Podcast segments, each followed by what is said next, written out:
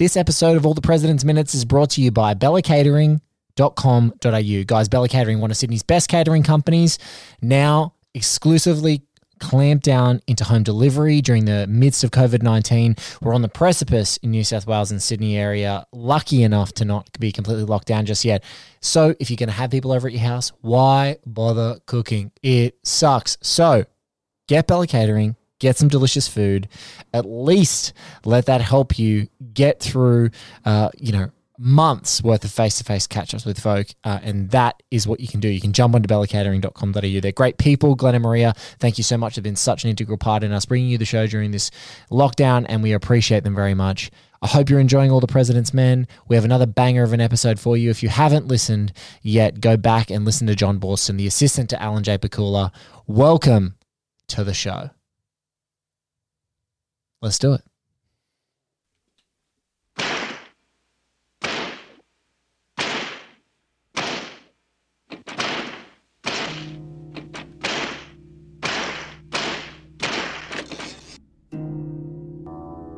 I remember thinking when I first read the Woodward and Bernstein articles, where's this going?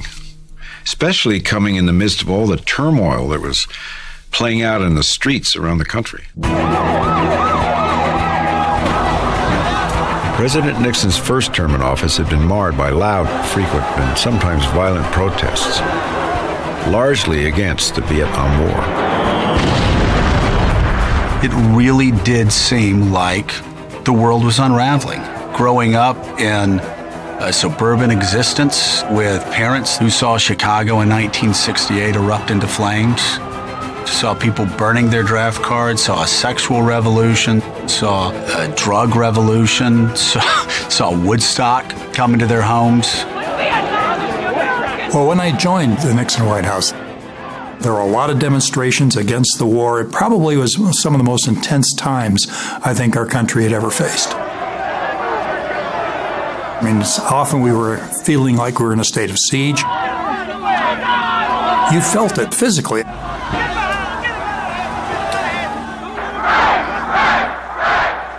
And we knew that we were going to have to protect the White House. There was a lot of discussion about using troops directly facing the demonstrators, which I felt could lead to direct confrontations and conflicts. And so it came to me, why don't we do what John Wayne did? Let's just circle the White House with buses. Not wagons, but with buses, which is what we did. Ladies and gentlemen, welcome to All the President's Minutes. I'm your host, Blake Howard. Joining me today for episode 79 of Alan J. Pakula and Robert Redford's 1976 Oscar-winning masterpiece, All the President's Men, are two guys who I'm only now just becoming chummy with, familiar with after an insanely fun, one of my highlights probably of the year, time on the Cinephile Game Night. I'm joining the host of the Cinephile Game Night. I'm also joining a co-founder of the film stage. Both of these guys are contributors to the film stage and they co-host a terrific B-side podcast, which very recently gave the public service announcement that Samuel L. Jackson's middle name is in fact Leroy, not L, as some people may have just assumed, like Homer J. Simpson, Donald J. Trump. It is actually stand for something. But both of these guys I had such an insanely fun time talking to. They are also East Coast filmmakers in their own right. But I thought really almost anyone who got a chance to watch it, if you haven't, you can go back to all the Cinephile Game Nights. But the most recent one where the film stage joined by a few of us, One Heat Minute Productions folk, had a blast together. And I just felt like almost every single one of those great people that I had so much fun talking to need to come onto this show. So it's with my great pleasure that I welcome Connor O'Donnell and Dan Mecca. Dan, Connor, welcome to All the President's Minutes. Thanks for having us. What an honor. This happened fast and furious, and it's lovely to be with you, Blake. And that game night was fun. It was like everybody was really good. You know what I mean? That's always a fun game night, where I feel like, Blake, you were going long into games. I was going long. Connor was going long. Was that Billy Ray was on that one, right? Yep. He was like incredibly good, right? It was like, there was a couple where I think everyone had gone like 20 goes in. And I think beyond 20 and 30, there are a couple where I'm like, I don't even know where I am anymore. I forget what we were even asking at the beginning. It was an absolute blast. And I was personally very proud of my bestie, Maria Lewis, because sometimes she would just pull something.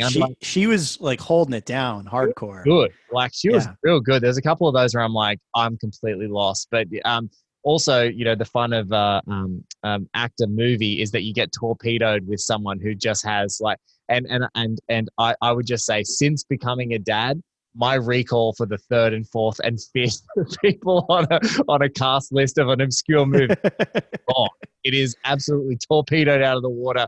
So, but it was as a total blast. I was so honored that you guys asked me to come and be a part of it. It was a lot of fun.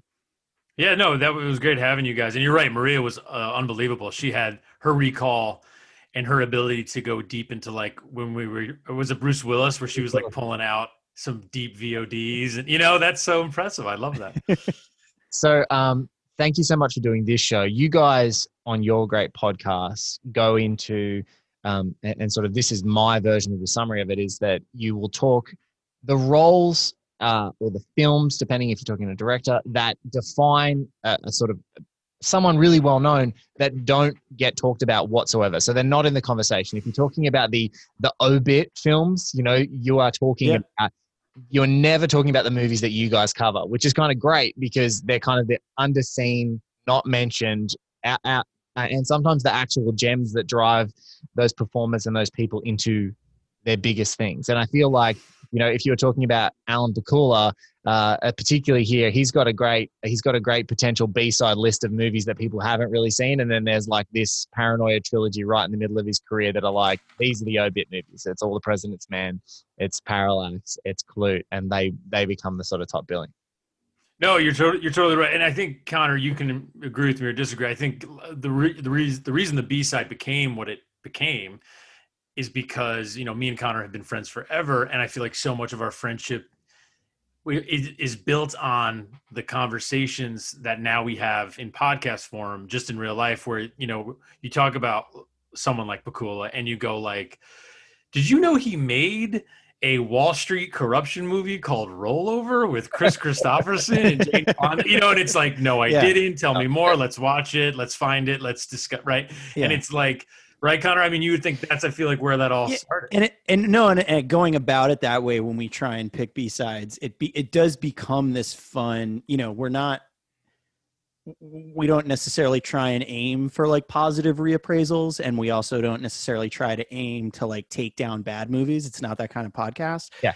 Sometimes it shakes out that way. One that stands out is like we did an Adam Sandler episode where we covered some B-sides, and we admittedly, and this might've been one of the first times on the show that we even said this, but like in the middle of the podcast, we were like, this was tough. Right. Like, and it's, you know, a lot of it when we plan it out, you know, some of them are definitely ones that we both know already that we're like, yeah, let's talk about that because nobody talks about it. But then other ones are like, oh, I didn't even know about this. Like, let's pull it out. Let's see what it is. And then you watch it and you're like, okay, like, you know, we have to now just talk about this thing. And well, yeah, and can I shout out, since we're talking about Pakula, and I was just going over his filmography, can I just shout out one B-side of Pakula's that I just will kind of, it's a soft recommend. Yes. Comes a Horseman. Love it. From the late 70s. You've seen it? I've seen it. Yeah. And only this year I saw it, and I was completely blown away at James Caan, Jane Fonda, also Robards, and James Caan, like quietly giving one of the best performances of his entire career as a cowboy. Yeah. I mean, so we'll have to shout out our buddy, Adam Drozen, who works at Paramount. He was on our Warren Beatty B-side. He's an old buddy. I worked with him at a film company many years ago and whatnot.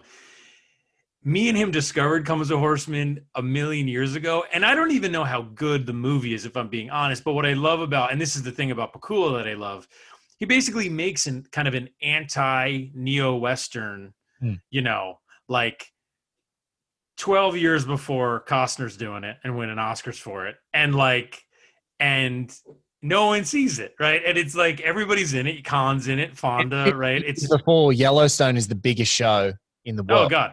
And it's like Yellowstone is the biggest blueprint for it is Comes a Horseman. The whole thing. You're 100. I didn't even think about that until you just said that. You're totally right. Yellowstone, which is like the biggest show in America that nobody knows about because it's like a middle America show, whatever, but it's a huge show, is literally like if you did Comes a Horseman, you know, for today. Yeah, you're right. You're totally right. And Costner stealing Pakula's thunder again. You know, Costner, we figured out his blueprint. He just took Pakula and he made it for the masses. That's funny. So thank you so much for indulging me. You guys obviously are used to speaking about people's entire careers and their things. I'm asking you to speak about 60 seconds of a film. And actually, it's really good. I haven't done too many where we've got multiple guests on the show, largely because the COVID, basically. I haven't had the luxury of having multiple people in the room talk to me, but it's so great to talk to both of you guys because I think we are smack bang in the middle of probably the most iconic scene of the movie. For folks who have been listening, the bookkeeper scene starts right at the death of the 74th minute. We've had Bo Roberts. We had Alan J. Pakula's assistant and now filmmaker in his own right and writer John Boorstin on for the 75th, 76th, 77th. It's just a massive cheat minute where we basically talk about the whole scene. So just that's the 76th minute. The great Mark Graham, Drea Clark, and now these gentlemen. I'm excited to talk to you guys today about it because it's nice to get fresh eyes. And particularly in this moment, there are so many scenes that you usually think about with tension, you usually think about with stakes, you usually think about with performances. And in this particular scene, I just love that there are these massive gargantuan things happening between these two people and everything is like, it's like you're having a corporate meeting because you're so restrained and so trying to rein in your emotions and your desires that it's like, it's just absolutely just dripping with all this implicit stuff. And I feel like it's good to get as many eyes on a scene like this as possible. So can I ask, is All the Presidents with everything else that you guys do watch, is All the Presidents something that you guys have a relationship with, or Pakula as a filmmaker, is that someone you have a relationship with? Go ahead, Con. Yeah, no, I would say so. I mean, this to me was a big, I think, kind of gateway movie maybe when I was like 15 or 16. I think it is for a lot of people of a certain age, right? Where, especially if you're getting into movies, it's just, it is one of the greats. So it's just part of a list that you kind of just check off. And I actually remember watching this movie for the first time in conjunction with Parallax View, which is just, I feel like as you get into it and you talk about Pakula in particular, you can't really divorce the two because it's such a distinct pairing of films, right? But yeah, this movie was so, I think, important to me and it ingrained itself in the back of my head with the fact that, and you've kind of talked about this on a few of the episodes you've done so far, but the idea that you're not really on paper, it all sounds boring. Yes. Right? Like if you were to just describe certain aspects of it, it all seems boring. And what I love about that is how that sort of intertwines itself with the paranoia of it all, right? Yeah. Like the idea that, they're sitting in rooms having these conversations that might be listened to, right? And you're not ever given a glimpse. Like there's no scene where they're followed by a car or anything like that, right? You're not given a glimpse of anybody actually listening to them or anything. It's all there kind of just in the mind's eye of like, oh, somebody, like I'm saying these things in what should be the safety and privacy of my own home, but like, it doesn't feel that way because I don't feel that way. Right. But when you look at it objectively, if you were to take the context out of it, with a lot of these scenes, it's just two people talking to one another. Like there is no actual sort of, tense stakes to anything. And I think, this movie overall, because of that, is a really great examination of how you can build tension with just certain assumptions and certain kind of, and that context, right? Yes. Which I think is kind of fascinating. Whereas like something like the Parallax View is kind of this fever dream-esque thing where you are deliberately shown like, no, everything's terrible all the time. And like crazy things are happening. And they're very similar movies in one regard. I guess, I suppose at least thematically, but aesthetically very different movies. And it's what makes, I think it's what tips its hat to Pakula as an interesting filmmaker and maybe more of a diverse filmmaker than maybe some people might give him credit for. But the patience of this movie, I think, is what really what really kind of makes that dread seep in, which this particular chunk of the movie, I think, does especially well. Yeah, no, and for me, just All the President's Men, very important. I kind of grew up with it. I come from a very kind of traditionally Clinton liberal family, if you will, right? So like the New York Times and the Post and just newspapers in general and those types of discussions were always kind of ever present in my house. So like at a young age, I was, you know, All the President's Men was deep in my purview. And even at in high school and in college, I was a writer for the different newspapers, you know, and I was an editor. Something we don't really have in Australia. Annoying. What, yeah, we don't have like school papers. I mean, like maybe private schools, but I remember I hear these stories like finally I wrote for my school paper, maybe college paper, but like a high school paper, just probably because of the size of the country. It's like, I mean, I think that's interesting. I think they had like, we discovered at our high school that there once was a school radio and we were like, radio. We were so excited. Like, radio, give me the microphone. I want to be the DJ, you know? That's funny. But there wasn't, you know, there's not that formal thing of a club that you all. Yeah. And even in the States, I don't know how common it is anymore. I mean, with budget cuts and you know what I mean? You read these stories, who knows, right? It's kind of a sad state of affairs in a lot of respects, but yeah, I mean, that was a big part of my formal years. Like I wrote a lot. It was a lot about movies. Like I remember writing a review in high school calling Sin City a masterpiece. You know what I mean? Like I wrote for my local city paper, the Poughkeepsie Journal, which is like a real paper. They had like a teen section. I think the first review I wrote for that section was like Brokeback Mountain. And then when I went to college, I did arts, but also would do some news stories. And what I think is funny, you know, so whatever, point is journalism is really important in my life, even though I'm not a journalist anymore, obviously. I never was a professional journalist. My dad was, so there's that part of it as well. So what I love about this scene and specifically this minute is, you know, this is a great paranoid thriller, of course. Like Connor said, it happens after Parallax, like you've said many times, all that stuff.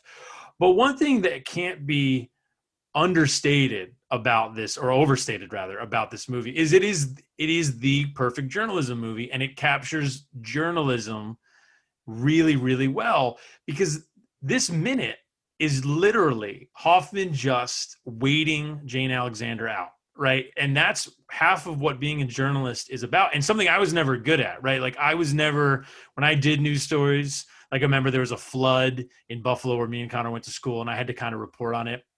And it was uncomfortable. You have to like talk to people, you know, and you have to basically try to goad people into the truth. Right. And like, if you don't have the backbone and the wherewithal and the patience to like get there, you won't get it, right? And I think this movie really does a great job illustrating how, look, in real life, Woodward was a catch more flies with honey guy in real life. Yes. And in real life, Bernstein, this is well documented, was not. Bernstein was like I'm going to kind of be an asshole about some stuff, and I'm going to kind of dare you into the truth. He's still doing the thing. He's still doing it. His last... Yeah, there's a CNN article recently that a friend of the show, Sean Burns, tweeted a lot, which I enjoyed. It's like, it's got 109-word lead at the top of the article. and he's just like, here's bloody Bernstein still doing the thing, still fired up, still writing. Yeah, I read that article. I remember. I know that. Yeah, he's still as fiery as ever. And I think Woodward is kind of slowed down a bit, but he's still writing his books and stuff. And like, yeah, anyway, I just think this minute where it's basically Hoffman getting a cup of coffee, you know, he has two of the best, I mean, we'll get into it. He has two of my favorite line reads in the whole movie happen in this minute from Hoffman. And then Jane Alexander, like you've mentioned in other episodes, nominated for this role. I mean, a perfect example of how much you can do as an actor without having to say much, right? I mean, just an incredible performance. So yeah, this is a big one for me. And this is the one that leads you to all the other, in my opinion, that leads you to all the other journalism movies. You know what I mean? So yeah, I agree. It's a yardstick movie. It's really tough. You know, when I was thinking about doing a new project, and I was thinking about doing this. A few people, and I know you've talked about one of your, we were talking about it just in the pre-record of the show, a few people were like, oh, you know, if you're doing a journalism movie after One Heat Minute, that means you're going to do The Insider, right? Of course you're going to do The Insider. And I feel like that would have been, it's such a hard thing to like pivot immediately to another really auteur-driven movie, because that The Insider for me has such a deep kinship with like a bunch of movies that were made between sort of like, let's just say 68 to 80, but like particularly like 72 to 76, because it's got such a deep kinship with things like Network and things like All the President's Men and the things like The Conversation, and even Blow Up and Blow Out, which are all sort of around that area. It's got such a deep kinship to it. So it feels like if you're going to do a journalism movie, it almost feels like you're doing a disservice to the genre, in my mind, if you're not talking about All the Presidents first, because in my mind, to your point, it's like, it's the journalism movie. It sets the template. It does show the warts and all. It does show the grind. It does show how much sheer boredom can be in an interaction and how much you have to repress things to draw out information. And also it is like an intersecting point visually, thematically, formally with all these other movies, because they all share these incredible moments of tension, these subtle things of paranoia, and some of them go all out and crazy like Network, and then some of them are just a golf course scene like The Insider, some of them are like The Conversation, which takes that beautiful arc all the way through. But I think that, yeah, this staying in the realm of truth and authenticity is the one that really resonates with me. No, I totally agree. I mean, I suppose an argument can be made for stuff like Ace in the Hole and Sweet Smell of Success but those movies are a little bit more about the sensationalism of journalism, right? It's a little bit more Walter Winchelley. It's a little bit more, right? It's that type of thing. And morality tales, the cautionary tales. Yeah. The beauty of this movie is it's, and look, I've said this a million times to friends or on our podcast. One of the million things that's great about this movie is this is a movie about process, right? Like this is a movie about people doing their jobs, right? Yeah. And it's like, if you can capture that, if you can capture the, like you're saying, there's a mundaneness to what's happening, but if you can capture the specificity of people doing their jobs, waking up, going to work, right? Getting it done. Maybe you're not being the best, like Woodward, first 30 minutes, one of the many great things about this movie, not a great journalist, right? Yeah. Not a great journalist. That's kind of the funny part about that movie, you know? And what I think is great about this minute in particular is that it feels obviously like the big leap in success for their case, right? And for their story, right? And not even feels like is, right? It is the huge linchpin. And the reason that Bernstein is able to get there with it is because he acts more like Woodward. Yes. And I love that you say that, Connor, because that's the thing that I love about this whole movie. And I think that movies about working with people who make each other better is like a genre in itself. And that's like the whole,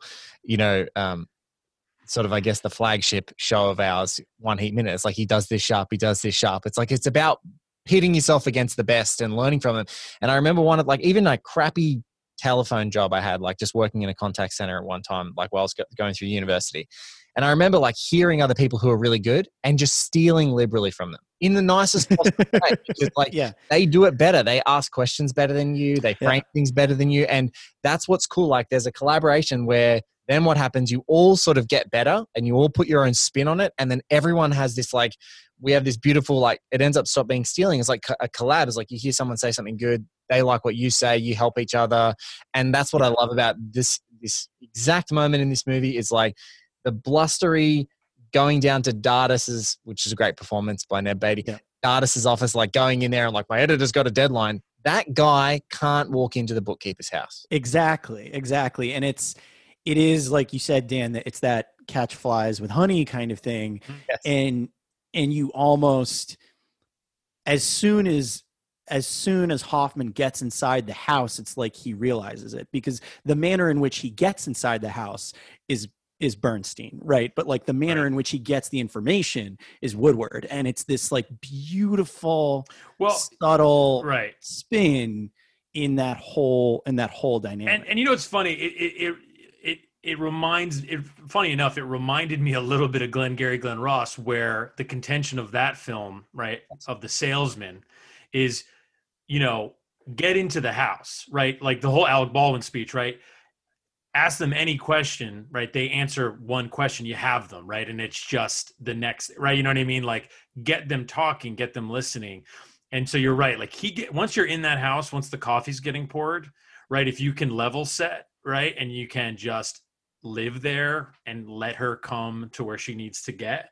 Yes. That's the whole deal. And that's the whole, I mean, that's the whole being a journalist thing. And you know, there's a million jobs where you can, and it's funny, you were saying, Blake, you know, jobs, just you learn from jobs. I was a waiter forever. And I remember like the old, mostly, you know, it was like a lot of women, a lot of men, all smoking menthols. They would, you know, they were all great at their jobs, would turn the corner, you know, where the kitchen was and just be cursing at the customers, but they were amazing servers. And I remember they said to me, the thing I learned from them was like, you have to stop caring. The minute you stop caring, you will become a good server.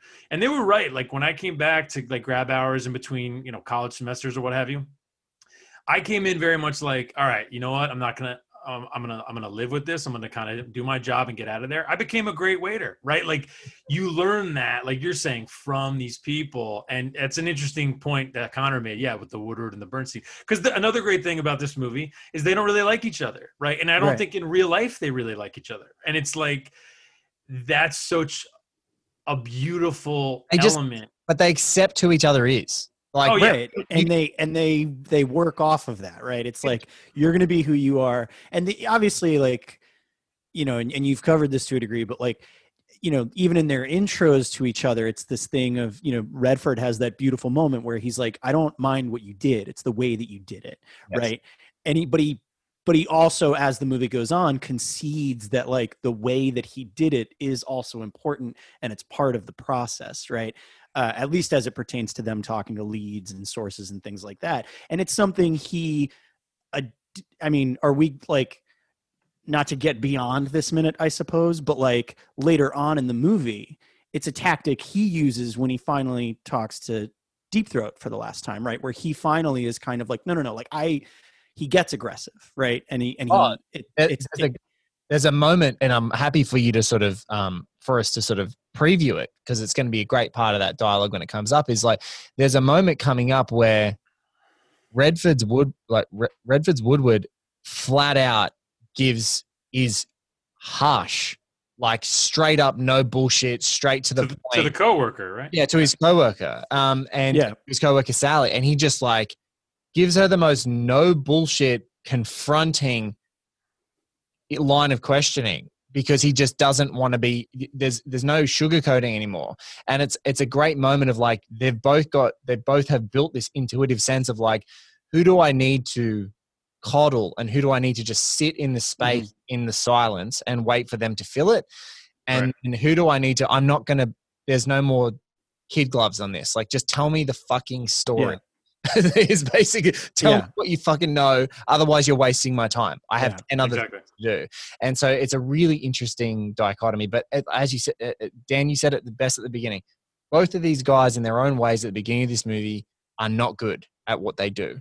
And part of the joy of this movie is watching them evolve and watching them have to bounce off one another and watching them get it.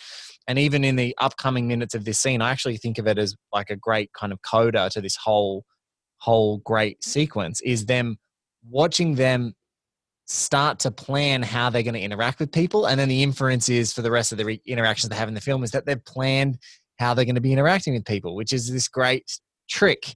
So much great stuff, but let's actually dive into the minute, because sure. I know you guys are both fans of our other One Heat Minute production, Increment Vice, but I don't tend to go an hour and a half like Travis does before getting into it. That's a dig. I love him to pieces, but let's get into the minute itself. There's some great stuff in there, and then we'll come back and talk about it with you guys. A group of them, about 5. I don't know their names. Would Mr. Sloan know? Here you are. Would he have any... I don't want to say anymore, okay?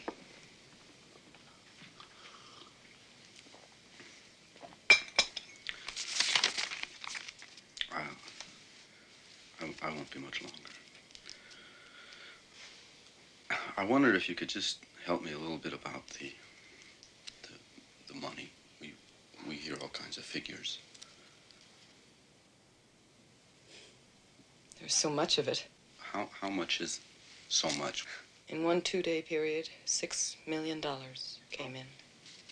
$6 million cash. Mm-hmm.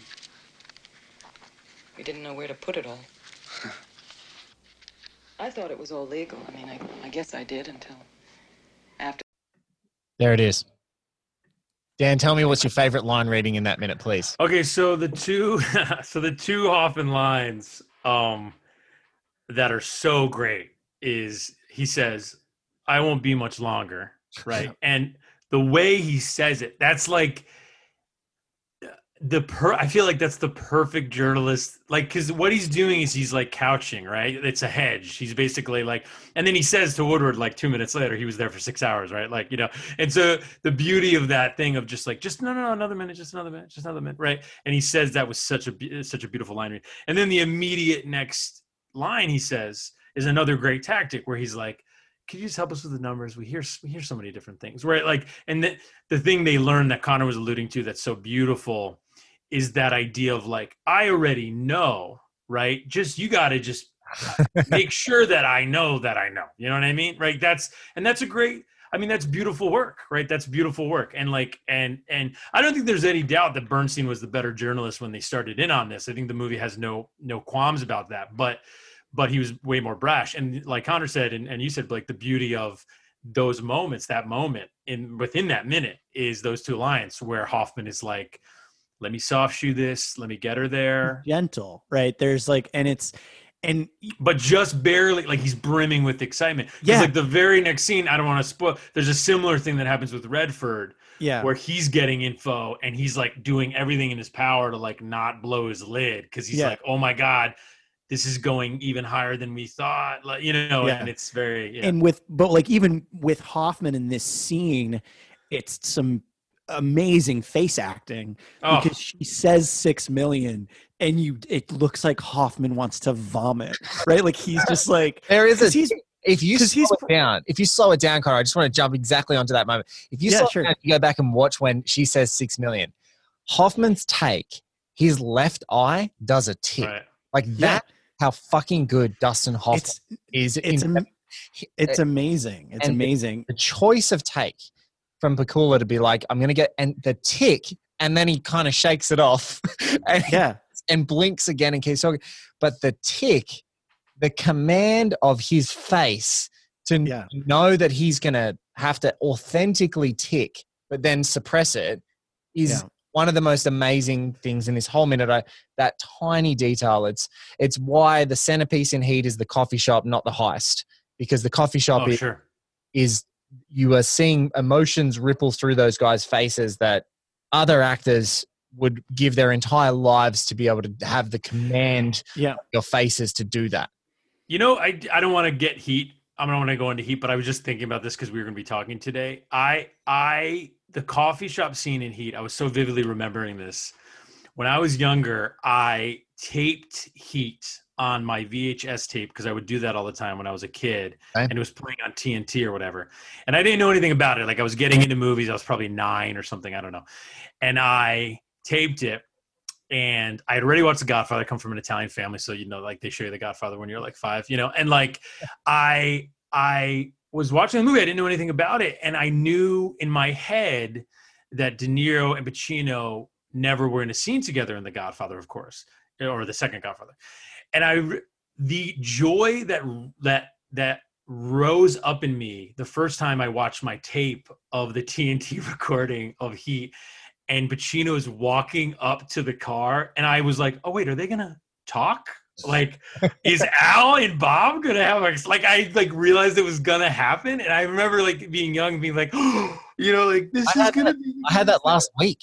Well, that's the thing about. You know, frankly, this movie and that movie. You get a little bit of that in this movie. I think. It's like there are so many moments like that in Woodward, this movie as well, where you have them. You know, you could have the movie on and you could leave this movie. I mean, it's one of the great things about this movie. Dan and I were actually just saying this before we hopped on to talk to you, that like, you know, the background enjoyment of this movie, whether it's just, you could put it on mute and enjoy Gordon Willis's work for a million years. Right. Or even if you just kind of have it on, there are so many moments that you, not unlike the diner scene in Heat, even if you had that on in the background, as soon as, you know, Pacino's walking up to that car, you go, oh, just shut the fuck up. Like, everybody just shut up. Like, stop. Let's just get put on Do Not Disturb. Yeah. Yeah. Next 7 minutes to poll again. Exactly. And this movie has a couple moments like that. This scene, this series of minutes, being one of them. I feel like the other one that stands out to me is the scene where, I mean, almost anything with Robards, because he's just a fucking like powerhouse. Wasn't it interesting? Like, I like the Post fine. I know the Post has come up a bunch already on this podcast, as of course it, you know, it naturally would.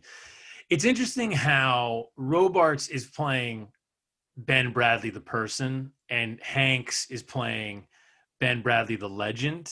Yes. And it's if you concede that to the Spielberg picture, you'll enjoy the movie a whole lot more. Like, if you concede that Hanks is playing Bradlee as a totally different, as like a legend, right? You go like, okay. Right, like, but like the Robards thing is unmatched, you know. Well, it feels so naturalistic. Yeah. With him, and I know he's not part of our minute, so we don't necessarily need to go on about it. But we can absolutely, and in fact, it's almost compulsory to take a Robards digression. But I just want to say, if you can see that to the whole film, if you can see that it is Spielberg playing with both the legend of the Post, true.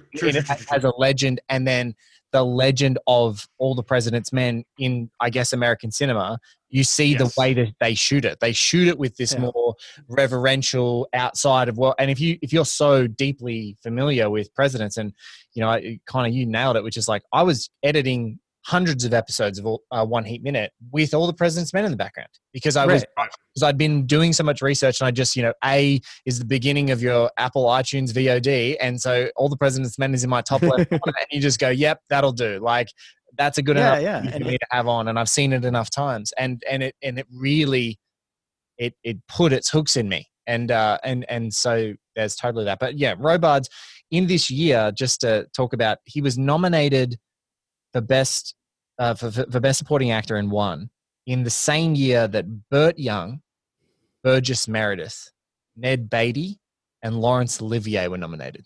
Wow, maybe the most. What was the Olivier movie? Marathon Man. Oh, with Hoffman. Yeah. Marathon Man, 2 Rockies, and fucking Network. And didn't Goldman write Marathon Man? Yeah.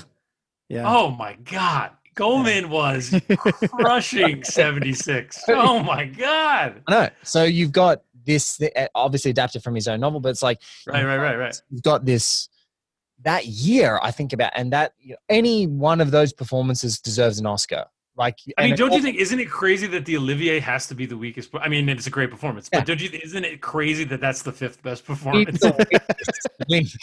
I'm sorry, Mr. Olivier, you are easily the weakest and least iconic link. And it's like that's an iconic performance. It's like, but you're like, when you look at those. I mean, Burt Young and Rocky. Make fun of Rocky all you want or whatever. That performance is unbelievable. We will not make fun of Rocky on this podcast. No. I mean, I love Rocky. I'm just saying that's an easy. It's always been an easy target. But that Burt Young performance is unbelievable. Yeah, that's good. What a lineup. What a lineup, and him, and just that. Yeah, Robards is so great, you know, even in like Ballad of Cable Hogue, he's wonderful. And we talk, and, you know, I've now strangely, because of Jason Robards and Michael Mann's, I guess Michael Mann having a kinship to Peckinpah, and Robards being in Peckinpah, I've kind of gone down those rabbit holes, you know, and Pakula having multiple Robards and then Peckinpah, and seeing this weird sort of triangulation and connection of all these guys. But yeah, he's such a terrific actor across the board. I mean, and it's funny, just talking about Oscars, bringing it back to the minute, Jane Alexander, and I didn't even know this, nominated within really the space of like 12 years, nominated 4 times and never won, which is insane. She was so kind of a really special, almost like utility player, if you want to say that, in the 70s and the 80s. Really just incredible. And incredible guys, in this movie. You guys haven't heard it yet, because it literally is the day we're recording this, is the day that I'm actually posting the 76th episode with John Boorstin. But I found a rare interview with Pakula about making All the President's Men. And the interviewer was, I think, unintentionally one of the best interviews, because it's like, you made me feel like this, how did you do it? And it was a very sort of open interview style, like, you made me feel like this, you made me ignore that Redford and Hoffman were who they were, and I invested in it. And he goes to great lengths to talk about, he shot that scene with Jane Alexander and Hoffman, and he talked about, he's like, I was sitting on my little, you know, my 25-cent Apple box, like behind the camera, watching the scene unfold, and he goes, I felt like I should have been paying $25 a day to be there, to watch these two people do their thing. He's like, because he was talking about the weird alchemy of an actor. Like, you have a job to do, you need to serve the story, you need to say a line, but there's such, he said there's a magic that he doesn't even really understand about how an actor can kind of play with pure intuition and pure, spontaneity in amongst all that stuff, and having to disguise that you're doing the work with the spontaneity. And he said this scene in particular was the scene of, like, probably the scene of the movie for him, because he was just so thrilled to be working with these two people who are just at the top of their game. And I just, the big ones that I don't think we've touched on quite yet in the scene is, I love that Hoffman's Bernstein pushes her to the precipice, and her posture for me is so unbelievable in this whole scene.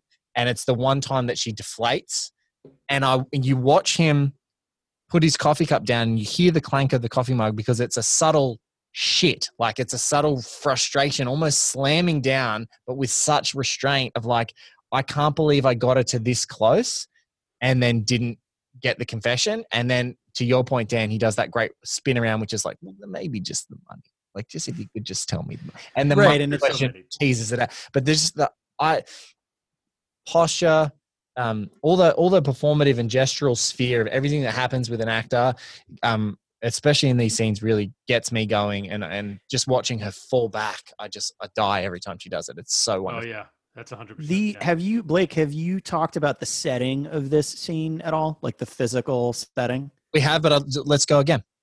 No. I just, like I mentioned before we started recording, like I just rewatched this today before hopping on. So I was also just diving in just all the stuff on the internet.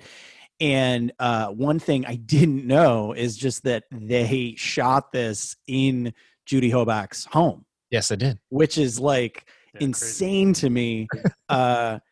And I would imagine if you are Pakula or even Hoffman or Jane Alexander, right, that's got to have some effect on what you're doing here for sure. But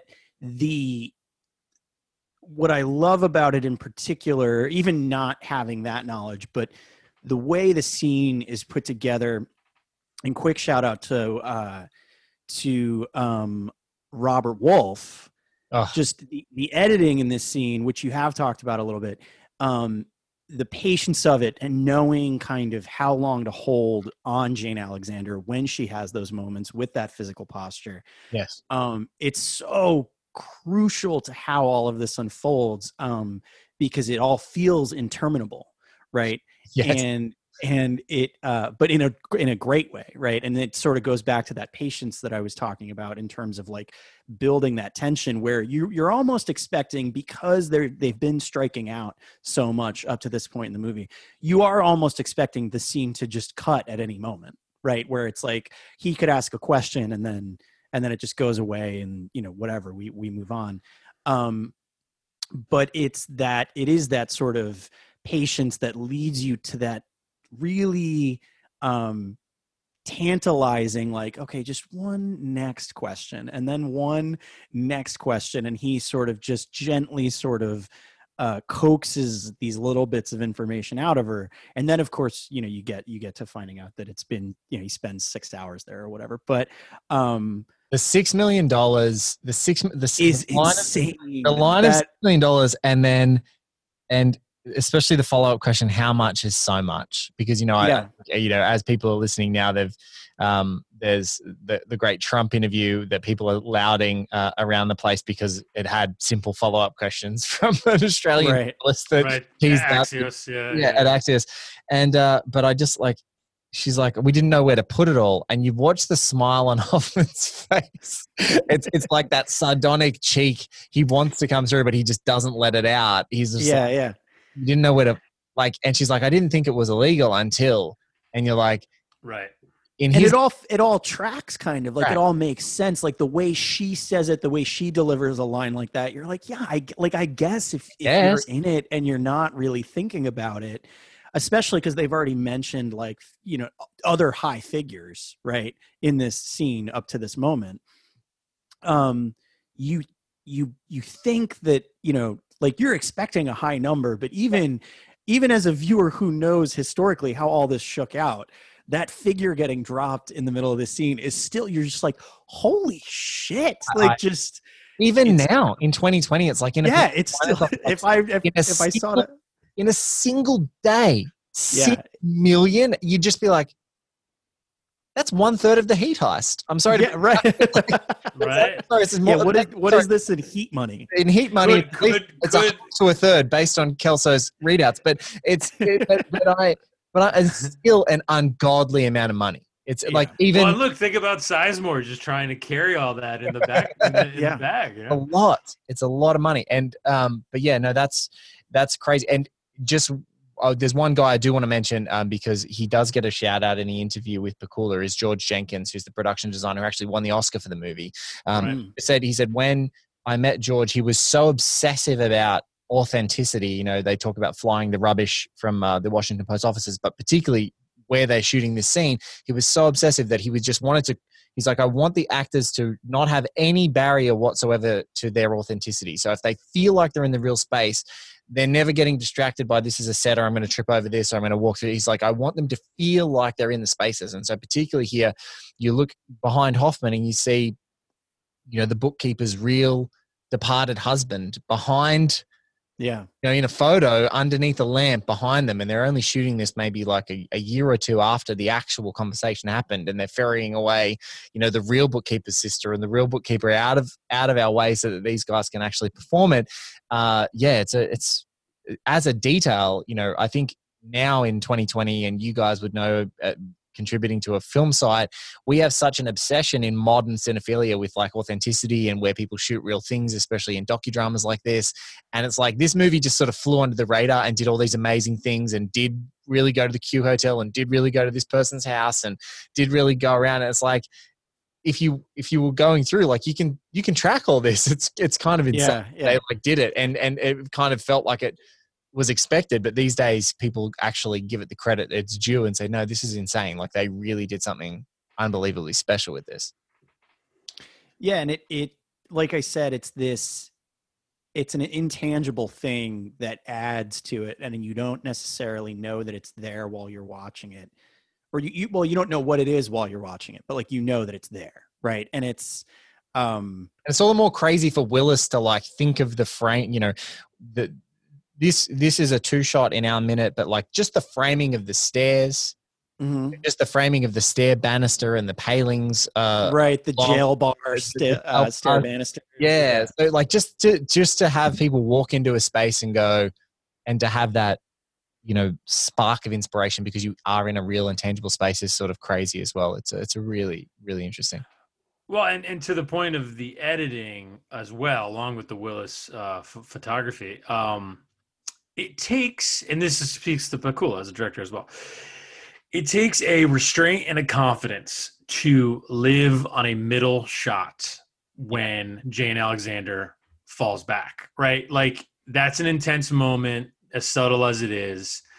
And there would be, and I'm sure they got this coverage, right? Like, there would be in the editing room an impetus to like want to punch in or cut into, you know, punch in on a close and then pop back out. And there is a, not unlike the diner scene in Heat, right, where there is a confidence, a restraint, a experienced eye that where, you know, no, let's not distract from what's going on. Let's just let it play out, right? Like, let's have confidence in our performances and let's just let it play out, right? Which is like, you know, editing like that will never usually not win awards, where it's like you have the Lee Smith Inception editing, amazing, of course, but it's like editing that's telling a story because of the cuts, right? And then you have editing like this, where it's like the non-editing is the editing, right? And that's something that gets lost, I think, sometimes in the pomp and circumstance of everything. So that's important to acknowledge, I think, in this minute, specifically in this minute, actually. Yeah, and right, like particularly, frankly, even in contrast to other parts or other earlier parts of the movie where, you know, Redford's on the phone and it's constantly cutting to a notepad, jotting down important pieces of information, but there is not, you know, maybe for those of you who have not seen the movie and are only listening to this, there is not a shot in the middle of the scene where he writes the figure 6 million. No, right? No. There's no cut back to the notepad.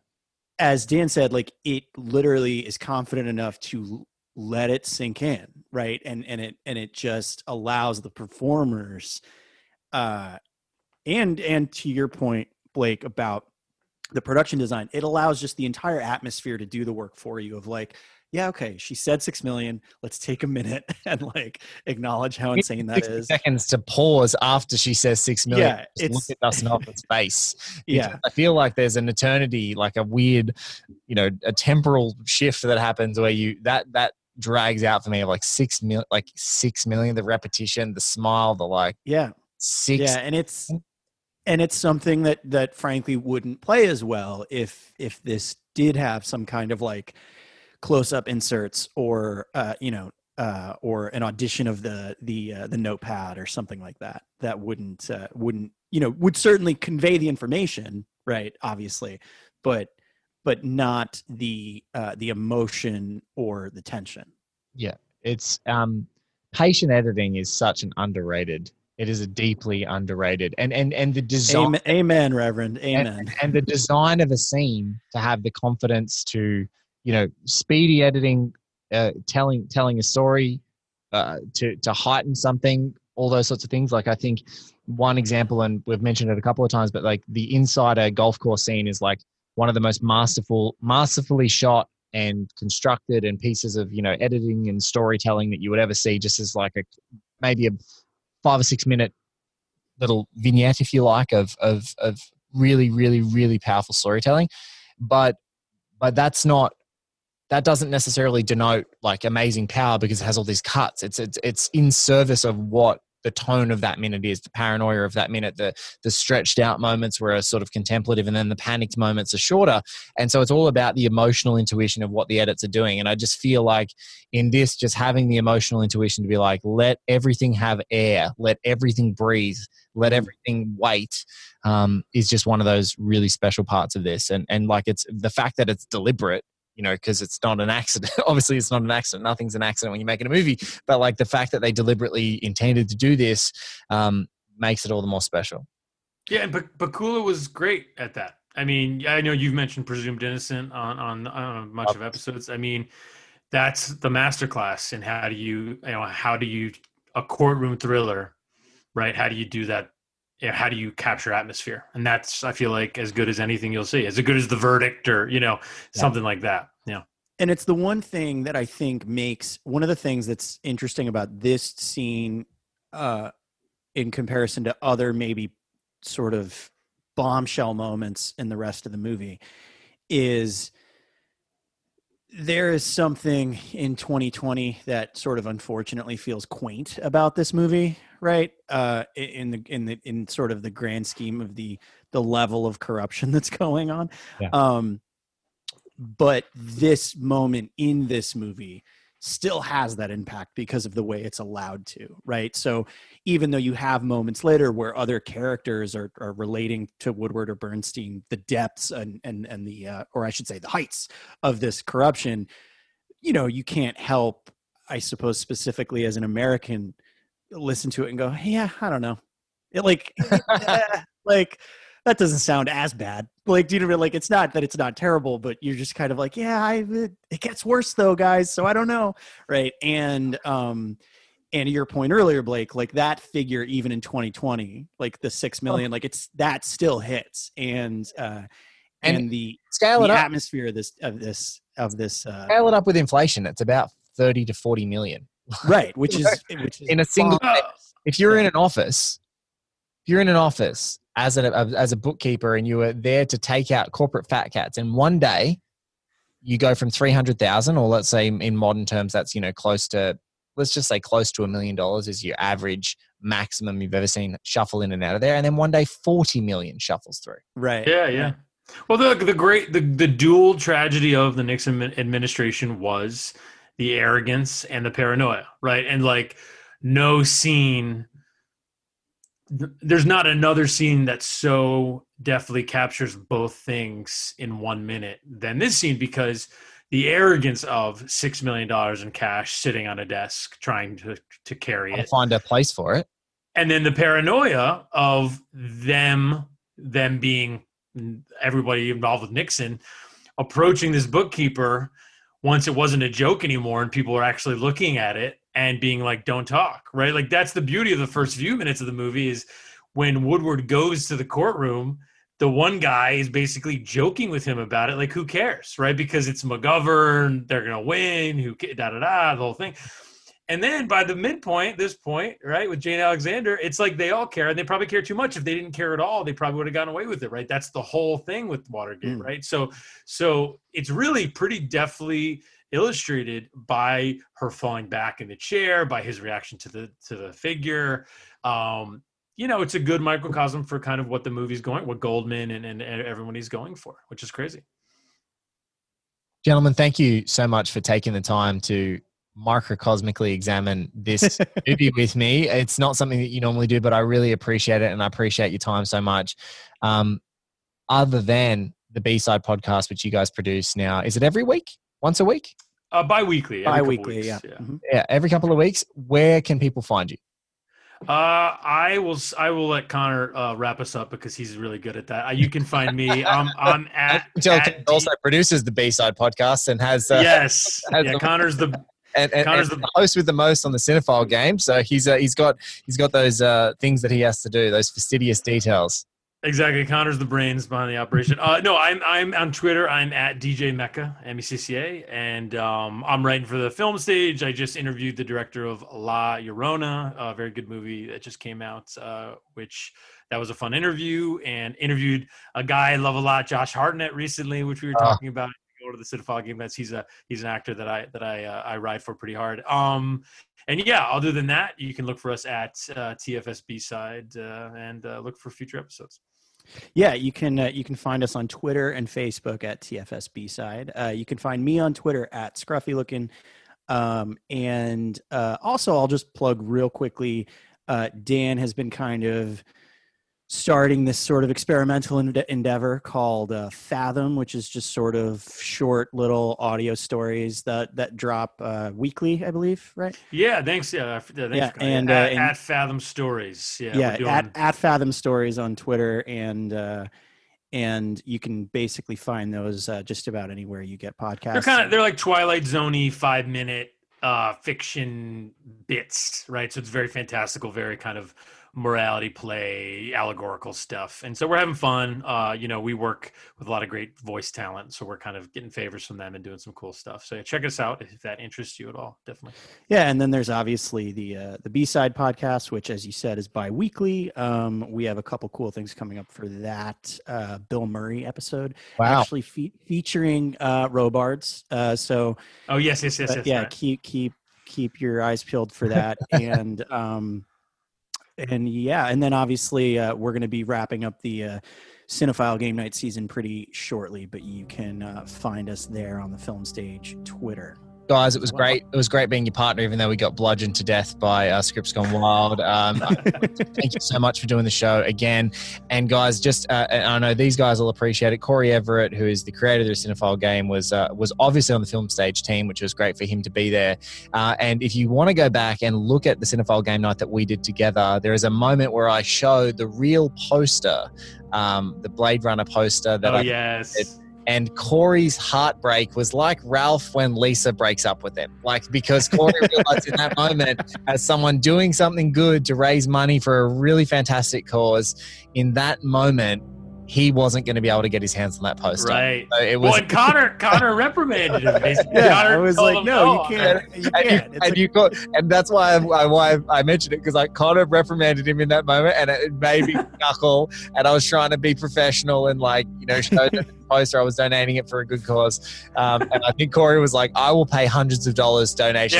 Yeah. I was in my head, Corey was DMing you after the show, being like, hey, Blake, so seriously, what's up with this? Some real Nixon shit. Yeah. That's how we got to wrap up. Some real Nixon shit. Gentlemen, thank you so much for doing this. Appreciate it. Thank you. Thank you.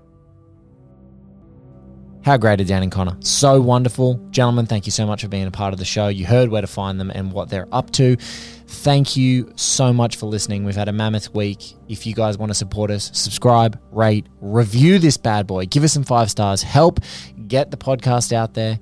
Thank you so much for following along. Twitter @ATPMPod, @OneBlakeMinute for me on Twitter and Instagram, oneheatminute.com. And if you want to reach out to us, mail at oneheatminute.com if you want to email. And if you have a couple extra shekels at the moment, we would love your support. Hit the donate link in the description of this podcast. Other than that, thank you so much for listening. We appreciate it.